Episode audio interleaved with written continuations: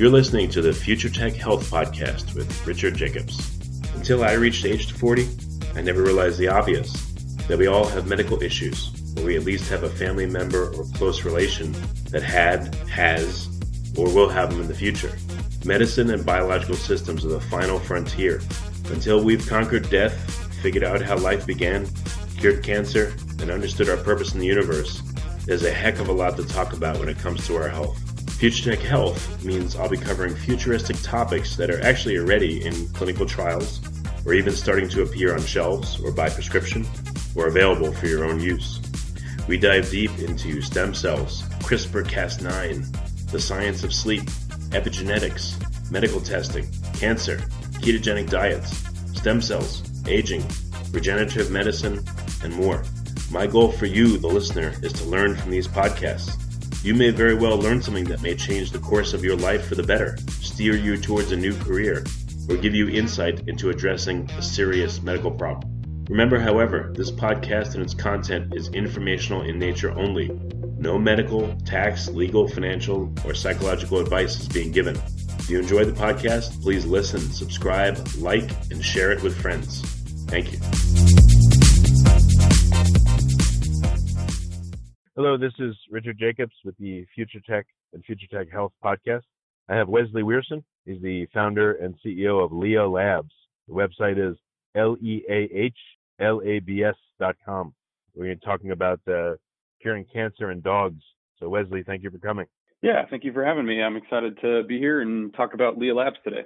Yeah, I spoke to uh, a veterinarian named Barbara Royal, and uh, she told me that I guess the cancer rate in dogs is uh, I don't know, hovering around 50%. Is that uh, anywhere close to accurate? Yeah, yeah. So uh, about 50% of dogs uh, over 10 years old die of cancer, and about one in three dogs total uh, die of cancer. So really, um, I mean, we all have a dog, or we all, you know, have a family member that has a dog, and uh, the odds are uh, pretty great that that dog is unfortunately going to be afflicted with cancer someday. That's crazy. I mean, you know, I know dogs uh, age faster than people, but uh, is this a recent statistic? I mean, has it been like this for many years, or is this uh, increasing recently? Uh, no, I, I, think it's a recent. St- uh, uh, I mean, the, the statistic is new. Um, it's just coming out. Uh, but yeah, I mean, this has been around, you know, uh, uh, since we've kind of had dogs. Um, so really, I think the reason that it's becoming, you know, um, talked about a little bit more is just because the dog population kind of continues to rise. So you know, we're around 90 million dogs in the U.S. right now um, and the amount of money that we spend on our on our companion animals and uh, you know our, our furry furry friends um, also continues to rise. So it's up to 72 billion right now um, in the U.S. alone. So uh, I think you know a number of factors kind of are are really showing people um, how many dogs that there are in the in the U.S. You know and and how much is spent, um, and then that's really kind of uh, bringing to the forefront uh, the amount of cancer that is that is found in dogs, um, and and also um, you know the the translational model that dogs are for cancer in humans. Um, back in the early 2000s, uh, the in the NCI National Cancer Institute um, and the NIH National Institute of Health kind of launched this One Health model, uh, where what we learn from uh, treating and studying cancer in humans can also be translated to dogs, and then vice versa. So really, I think it's just a number of factors um, that really kind of are driving, uh, you know, to people's interest and, and, people's knowledge the fact that cancer is really a pressing issue um, and man's best friend. Well, again, do you think the the rate of cancer in dogs is increasing, or it's just being reported uh, more often nowadays, or is it just because we have yeah, more yeah, dogs with cancer? But no, I, I, think it's just being reported a little bit more. I mean, the as far as I know, um, I'm I'm no veterinarian, full disclosure, but um, as far as I know, the you know the rates are are about the same. Um, of course, you know, true-bred uh, uh, dogs continue to to kind of rise, and so of course that brings um, some of their own uh, problems with you know inbreeding all these dog lines and kind of you know we're we're creating mutant dogs really. Um, so that that maybe is is affecting the the cancer rate, but as far as I'm aware, uh, really you know cancer has kind of always been an issue. Um, it's just kind of being more obvious uh, and more talked about now. So what, what's the premise of Leah Labs? What uh, how are you planning to intervene and help dogs? Yeah, you bet. Uh, so really, Leah Labs was founded uh, for a number of reasons. So, um, in order to tell that story, I kind of have to give a little bit about my background. Um, so, I just finished my PhD from Iowa State University. um, in December. And during my time there, I studied gene editing technology development. And so what I found um, and what we filed a patent for um, is this method of putting DNA into the genome um, at specific sites. So I, am sure you've heard of CRISPR or the, the listeners here have heard of CRISPR. Um, and so really CRISPR is just a tool, you know, that allows us to cut DNA. Um, however, uh, what happens after you cut the DNA is really what the important part is. And so for um, the, for the moniker, it's kind of like a, editing a Word document. And so what I found um, is that using CRISPR, you know, I, I, developed this technology that allows us to put in new paragraphs into an already built essay, such as the genome. And the new paragraphs we uh, to, to recode the DNA. So what what is the premise of uh, Leah Labs? How do you want to make an intervention in uh, cancer in dogs? Yeah, it's a great question. So Leah Labs really was founded um, to bring cell therapies to dogs, and so uh, you know there's been recent uh, you know big news on CAR T cell therapy, which is um, FDA approved now for humans to treat lymphoma and leukemias, and uh, a lot of research is going into treating other types of cancer. And so uh, th- this really works quite well in in human cancers that are uh, relapsed or refractory to general chemotherapeutics. And so Leah Labs was kind of founded to really take that great success um, and then translate that into to, uh, to dogs. And so really um, in humans, it's uh, non-Hodgkin's lymphoma is one of the types of cancer that CAR T cell therapy is able to uh, induce remissions and and maybe we could even say cure in some cases. And uh, dogs get the same type of cancer. It's called B cell lymphoma. Mm-hmm. So really, Leah Labs was founded um, to be a company to kind of translate some of the success of cell therapy in humans and bring that to dogs. And then, of course, there's a whole uh, whole conversation to have about um, the reasons why we we may want to cure cancer in dogs. Um, so we can we can talk about that too. Well, it seems uh, obvious why you want to cure cancer in dogs. I mean, at least for the dog owners and the dogs themselves. But are there other reasons that uh, you know haven't been mentioned?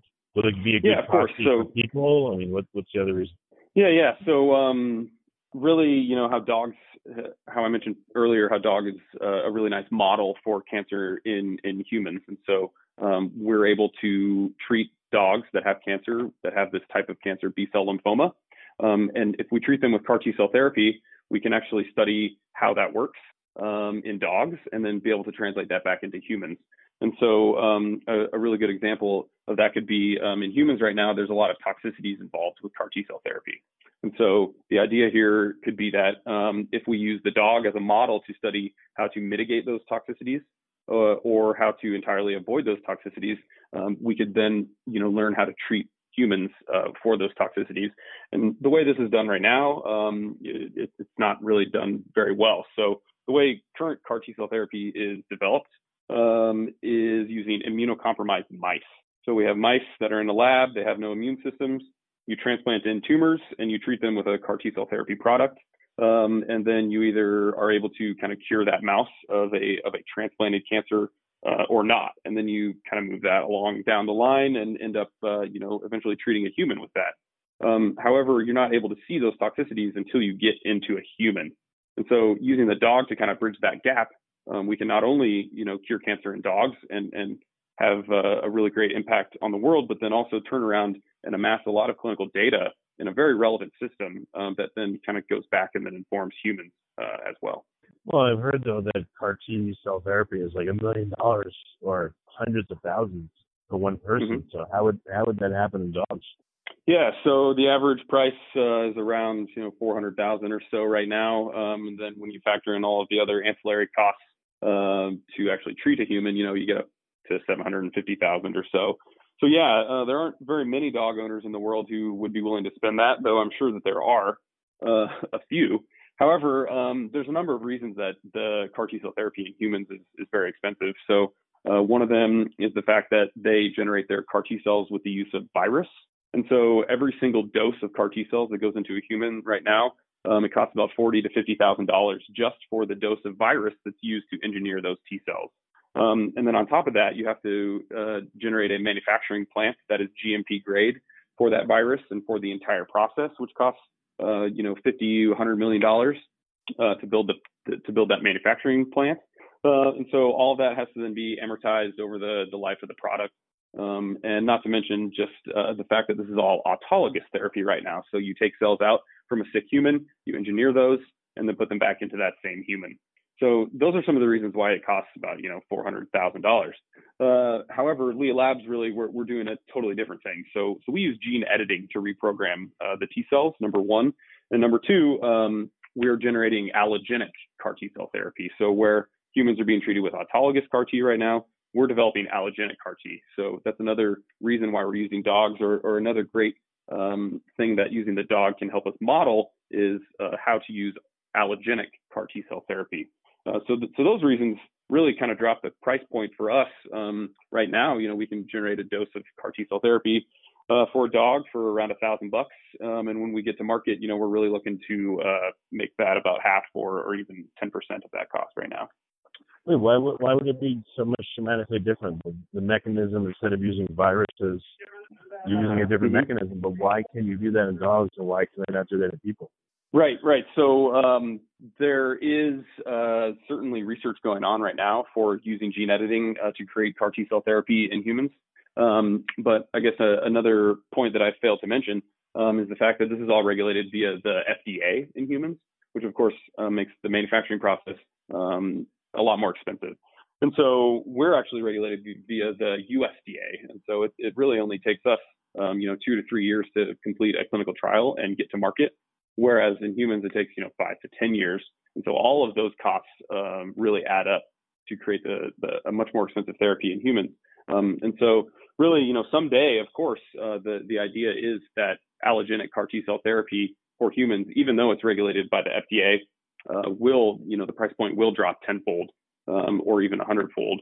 And I really think that Leah Labs is positioned to uh, kind of help influence that, uh, you know, to help d- democratize cell therapies uh, by you know uh, the the gene editing model that we're developing. It's too bad if more people kept pet mice and loved them as much as uh, as dogs. You know, they would have made tremendous headway by now. We've cured all kinds of stuff in mice. But um, yeah, exactly. Do you know if dogs are a better proxy for drugs and how they act in humans, or are they just as good or bad as mice? Like any oh, it's a much better proxy. Yeah, yeah, it's a much better proxy. So again, that's that's why um, you know in the early 2000s this One Health initiative was founded by uh, the NIH and NCI, uh, just because of how um, you know dogs and humans share almost everything these days, right? We sleep together, we live together, eat some of the same foods, um, and you know we we just share our entire lives with dogs. And so um, also a, a really big point here is that dogs get spontaneous disease uh, just like humans do. So in mice, you know, we have to induce disease to study it, uh, generally speaking. And so dogs actually just get the disease naturally, and that uh, is another reason why they're a really great model.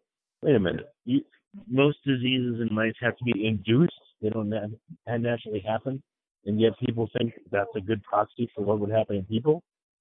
Uh, yeah, because I mean, it's it's crazy. Yeah, exactly. So I mean, it's the best that we have. So um, being able to um, induce disease in mice to then study it, uh, yeah, it's it's kind of silly that we give animals disease to try to study how to make them better, um, rather than take naturally occurring disease, um, study how to make it better. So again, uh, for CAR T cell therapy in particular, um, you know, we have immunocompromised mice that are mutants. They have no immune system. They have to be kept in gnotobiotic conditions. And then uh, what we do is we transplant tumors into those mice, human tumors into those mice, let the tumor kind of take over the mouse, and then um, then dose them with the CAR T cell therapy and see how that CAR T cell therapy works in the mouse. Um, and so really that's just a terrible model um, for this. And so we hope that Leah Labs will be able to uh, kind of flip the script a little bit and use dogs uh, to to help study these things. That, that just sounds crazy to me. I mean, you picking. I mean, I know you know, I'm preaching to it's falling on deaf ears, I know. I just, as you're saying this, I mean, think about that. We're using genetically modified, homogenized animal models, i.e., mice and rats. We're inducing disease in them that doesn't normally happen, which should tell you that it's not likely to model will actually happen in a person. Then they're pretty dissimilar to people, and we're expecting to find the correlation between what happens in mice and in people. That's yeah, exactly. Kind of crazy. Yeah, I mean it's the the best that we've had for a really long time, uh, but I think that dogs are poised to kind of help us um, change that model. Um, you know, dogs are are dying today of of these natural diseases, Um, and you know, we, certainly Leah Labs does not intend to give any dogs any disease, right? Uh, we just want to take dogs that have disease um, and try to either cure them. Um, you know, of course, once we have a product that's approved, you know, we will know that we have a certain success rate, um, and that that will be great. Uh, but also, you know, just to use the dog as an experimental kind of ethical model where they're they're going to be dying, they're on their deathbed. We could give them the potential for life again, and then we can uh, learn from that as well. So really, you know, th- that's why we're so excited about uh, this model that we're building. Why not, in, in order to bolster your efforts, why not talk to certain pharmaceutical companies and say, you know, we're going to be running this in dogs anyway. The data is much more likely to help you with what you do. You know, if it's a company that's working on CAR T therapies. So, you know, we'd like a subsidy from you in order to do this because we're going to share the results with you and allow you to use it too in your, you know, eventual hopeful human trials and maybe offset your costs that way and allow you to do a lot more than you currently could do. Right, right. So that's certainly uh, kind of on our, you know, the Leah Labs vision board is to um, have the leverage to be able to approach those companies. Uh, you know, we're pretty early. We just kind of launched uh, our operations in January of this year, uh, so we're we're looking to get a little bit further along in our uh, our first asset development uh, before we do go ahead and approach those companies. Uh but of course, you know, um, the the big CAR T players like Novartis, um, they, they have uh some monkey models, of course, that they use. Um, however, uh, you know, we, we, think that the dog could be even more ethical than a monkey uh, for, you know, um, just those, those reasons of intelligence. Well, because you operate under a different regulatory regime that's a lot quicker, a lot cheaper, a lot easier, you may be able to get things through faster and easier and, you know, and inform what they're doing. Yeah, exactly. That's exactly uh, what we hope to do someday. And so you, you, you can even do this outside of uh, the the regulatory paths as well in dogs. Uh, so veterinarians uh, are actually allowed to treat animals with anything that they want to, provided that it's uh, pure and and uh, uh, safe from bacteria um, and isn't just going to obviously make the animal sick. veterinarians are allowed to give experimental treatments to dogs um, under a, a veterinary client-patient relationship, and so that's that's really a, another strong point for uh, being able to work with pharmaceutical companies someday uh, to help build out their products, um, and then also uh, you know inform how uh, how we move forward with with new products as well. I mean, the scope of what you could do and what you have to do is like really crazy now that I think about it. But again, you got a lot of advantages. Like if you're going to do a trial, you can control for diet much easier in dogs than you can in people. You know, that's a complaint right. I've heard from a lot of these clinical trials. Oh, you you can't control for diet, which I don't agree. I, I know you can, but in dogs, it seems like it would be far easier to do that, get the compliance you want. So I mean, what you're doing can really shed light on a tremendous amount of other uh, areas, and you know, get to results pretty quick, or much quicker than in human trials. Yeah, yep. No, we're that's exactly why uh, you're you're you're hitting it on the head. Yeah, that's exactly why we're really excited about what, what we have going on. Well, why the focus on um, on CAR T? Why not maybe start with I don't know diet, for instance, and see how that affects? Or do you believe that that, that won't have an effect on cancer? Uh, yeah, so I think um, the, it'll be much easier for me to answer the why CAR T question. So um, one of our co-founders uh, is Dr. Saad Kenderian. Uh, he treats patients currently at the Mayo Clinic with CAR T cell therapy. And so, with his expertise, um, it was kind of a no-brainer uh, to kind of go after CAR T. Um, and not to mention the fact that you know, truly, when it boils down to it, um, our co-founders are all gene editors, and we have wanted to use gene editing uh, to change the world. Uh, certainly, since I started my PhD, um, even before then, I, I, worked on TALENs as an undergraduate um, in 2011. And so, really, since then, I've been dreaming about using gene editing. Um, and some of our co-founders have been in the gene editing space, you know, for 30 years. And so, um, CAR T cell therapy was just kind of, you know, the first logical step, I guess, um, after it was proven in humans uh, to use gene editing to create CAR T cell therapy uh, for you know all the reasons that I outlined previously on the dog as a model, uh, but also just to be able to um, be innovating on the manufacturing platform for CAR T cell therapy. So I said, you know, uh, current FDA approved CAR T is all non or is all viral uh, viral based delivery strategies, and so you know with us developing this non-viral gene editing platform, um, it's really kind of right in our wheelhouse and so what we develop um, and patent in, in that way um, also can directly translate into the manufacturing process for human CAR T cells. So uh, right, really, CAR T cells, even though it was, uh, even though it's you know one of the more challenging problems um, to date in uh, in cancer, uh, or at least in cancer treatments, um, we are really excited to you know be entering that space. Well, that's great. Do you have the background to be able to talk about the mechanisms and how CAR T works and why? Uh, yeah, that would not necessarily be my entire focus. uh, certainly, that's our CAR T founder. So I'm I'm the gene editor and the kind of the the leader of the company here. But uh, just generally speaking, yeah. So um, I, I do understand what a CAR T cell is. Uh, so CAR T cells are uh, genetically engineered T cells. So T cells, of course, are found in in all mammals, and they help to uh, fight off foreign invaders. And so what scientists in the 90s found out is that if you create this CAR, the chimeric antigen receptor, uh, by fusing essentially an antibody domain to the T cell receptor, um, you can then uh, reprogram the specificity of T cells to instead of uh, recognizing foreign invaders via the T cell receptor complex, uh, to recognize foreign invaders or to recognize whatever you tell them to uh, by re-engineering the antibody domain that you put on the T cell receptor. So then once the T cell receptor encounters its, uh, its target antigen, then it's able to uh, turn on the killing response that T cells have natively um, and release uh, uh, all the different you know molecules that are able to then kill cells. So this all stems from the fact that unfortunately cancer is good at evading the immune system, and that's why you have to reprogram some of the immune cells to specifically recognize a particular cancer. Yeah, that's exactly right. So uh, T cells don't normally recognize cancer as foreign, um, and so th- this really just uh, kind of reprograms them and helps them go find and bind to the cancer cells in a, in an antibody uh, specific way. So um, that's also one of the really great things about CAR T cell therapy in general is that um, all you have to do is reprogram a single part of the CAR, the antigen receptor domain, and then you can retarget the cells to target you know these different shapes that are found on different types of cancer. What insights have you gotten from how cancer affects dogs, you know, that would be applicable to people? Does it tend to advance in the same way? Are there any insights that, that you've gotten or you've heard from, you know, the investigators you work with, things that they wouldn't normally know? Uh, I couldn't comment on that per se. No, I mean the the literature for B, for B cell lymphoma in dogs, um, you know, has been developed over the last you know 40 or so years, um, and and we we know pretty well that B cell lymphoma um, is a really great model of non-Hodgkin's lymphoma in humans. Uh, a lot of the same drivers for non-Hodgkin's lymphoma in humans are are also present in dogs, um, and of course the the phenotype and it's, it's the same cells uh, that get sick and all of that. So um, the, those are those are really nice. Um, you know that just proves out the model quite a bit.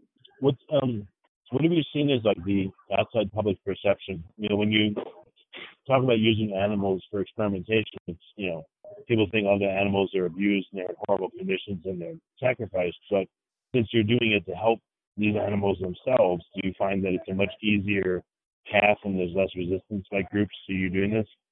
Yeah, so um, we have not quite attracted the attention of uh, you know the different animal rights groups. Um, however, I'm um, you know almost excited, if you will, uh, to engage those groups just because of um, how you know what we are doing really is this um, ethical animal experimentation, if you will. Um, so you know we're not giving an animals disease; we're trying to cure the disease that they already have. Um, I have, however, gotten some questions about uh, you know using gene editing and whether we're creating GMO dogs um, and just you know that, that kind of thing.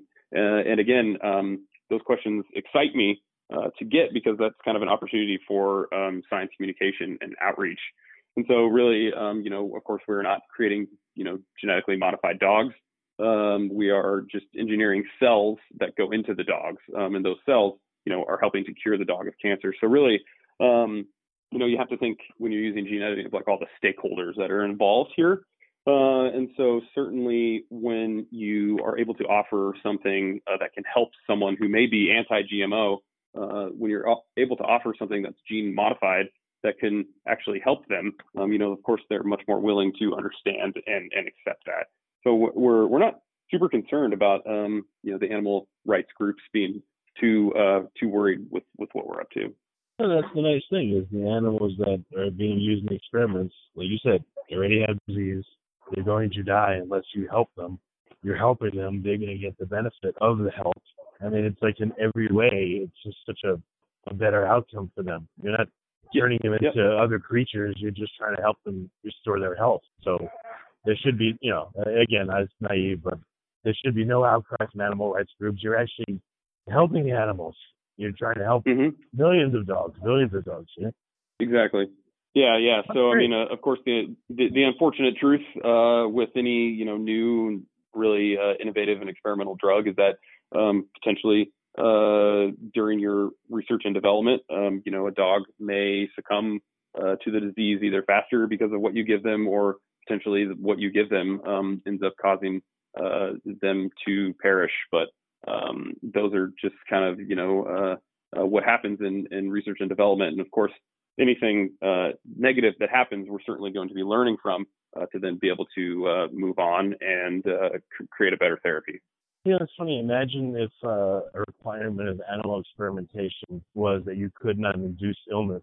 You could only work on stuff that naturally was occurring in the animals.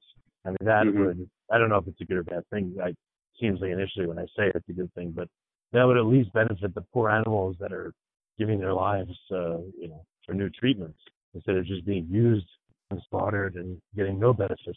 Yeah, exactly. I, I think it would be a, a, really nice kind of uh, paradigm switch to um, try to engineer health rather than engineer disease, and and uh, then try to give health to to an animal. Well, I mean, you know, whatever it's worth, I personally think that it's a great thing that you guys are trying to do. I mean, for many many reasons. So that's uh, you know, kudos to you for doing that. It's, it's got a lot of great hallmarks, I think, of good stuff, in my opinion. So. Yeah, great. Well, thank you, thank you. We're we're really excited as well. So, what what would be some like really happy milestones for you to achieve in the next you know couple of years? Yeah. So, what's really exciting about what we're developing is that really in the next couple of years we can get to market with a, a new therapeutic for dogs. Um, so currently uh, we're d- just building out kind of the the cell engineering platform uh, before we treat our first animal um, and all the quality control that needs to happen uh, before we actually are able to put a uh, therapy into a dog. Um, but once we're actually able to then get our therapy into a dog, uh, the the USDA path of approval is, is quite straightforward. Uh, so in the next two years, um, you know, we will have treated our first dogs uh, in an experimental setting, um, and then also treated um, client-owned animals that are actually sick. Uh, so we're really excited about that. And then uh, you know we'll be moving through the USDA uh, clinical trial process, uh, where we just have to treat uh, 30 to 50 dogs, show that we um, are able to induce a clinical response that is greater than the standard of care, or I'm sorry, that, that is greater than placebo. Um, and the the great thing is uh, there's new regulation with the USDA where we actually don't even have to uh, treat dogs with placebo. Uh, so really, all we have to do is beat a historical control uh, placebo, which is um, anywhere from 30 to 50 days of life after a diagnosis for B-cell lymphoma. So really, no dogs have to die even uh, in a placebo treatment uh, like this, which is which is really awesome for for our um, you know animal rights hope moving forward. And then, uh, you know, at the end of year three, uh, we should be able to be conditionally uh, approved by the USDA and ready to sell our product um, across the nation. What about total cost? You know, for a clinical trial for people, all the animals used, and et cetera. I've heard it costs you know, hundreds of millions or billions. What's the price comparison mm-hmm. here for dogs? Right. So we're really looking at um, only about five million dollars uh, to get us through all of R&D and all of the clinical trials needed to get this done, uh, which is you know 100x to 1000x cheaper uh, than what can be done in humans for for developing new therapeutics. Uh, so that's really exciting for us. Um, and then the uh, you know entering the market and scaling uh, maybe a, a, few more million, uh, but really you know five million dollars in, in R&D and regulatory costs um, is all it takes to get us to market. Okay, well, very good. So what's the best way for folks to get in touch and find out more? Yeah, so uh, just uh, www.leahlabs.com, uh, as you mentioned in the intro. Um, and then you can find me at Wes, W-E-S, at leahlabs.com.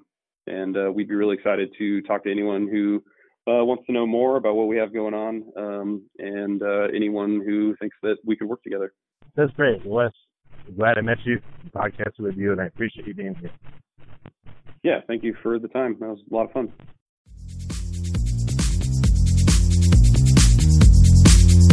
You're listening to the Future Tech Health Podcast with Richard Jacobs. Until I reached age 40, I never realized the obvious that we all have medical issues, or we at least have a family member or close relation that had, has, or will have them in the future. Medicine and biological systems are the final frontier. Until we've conquered death, figured out how life began, cured cancer, and understood our purpose in the universe, there's a heck of a lot to talk about when it comes to our health. Future Tech Health means I'll be covering futuristic topics that are actually already in clinical trials, or even starting to appear on shelves or by prescription, or available for your own use. We dive deep into stem cells, CRISPR Cas9, the science of sleep, epigenetics, medical testing, cancer, ketogenic diets, stem cells, aging, regenerative medicine, and more.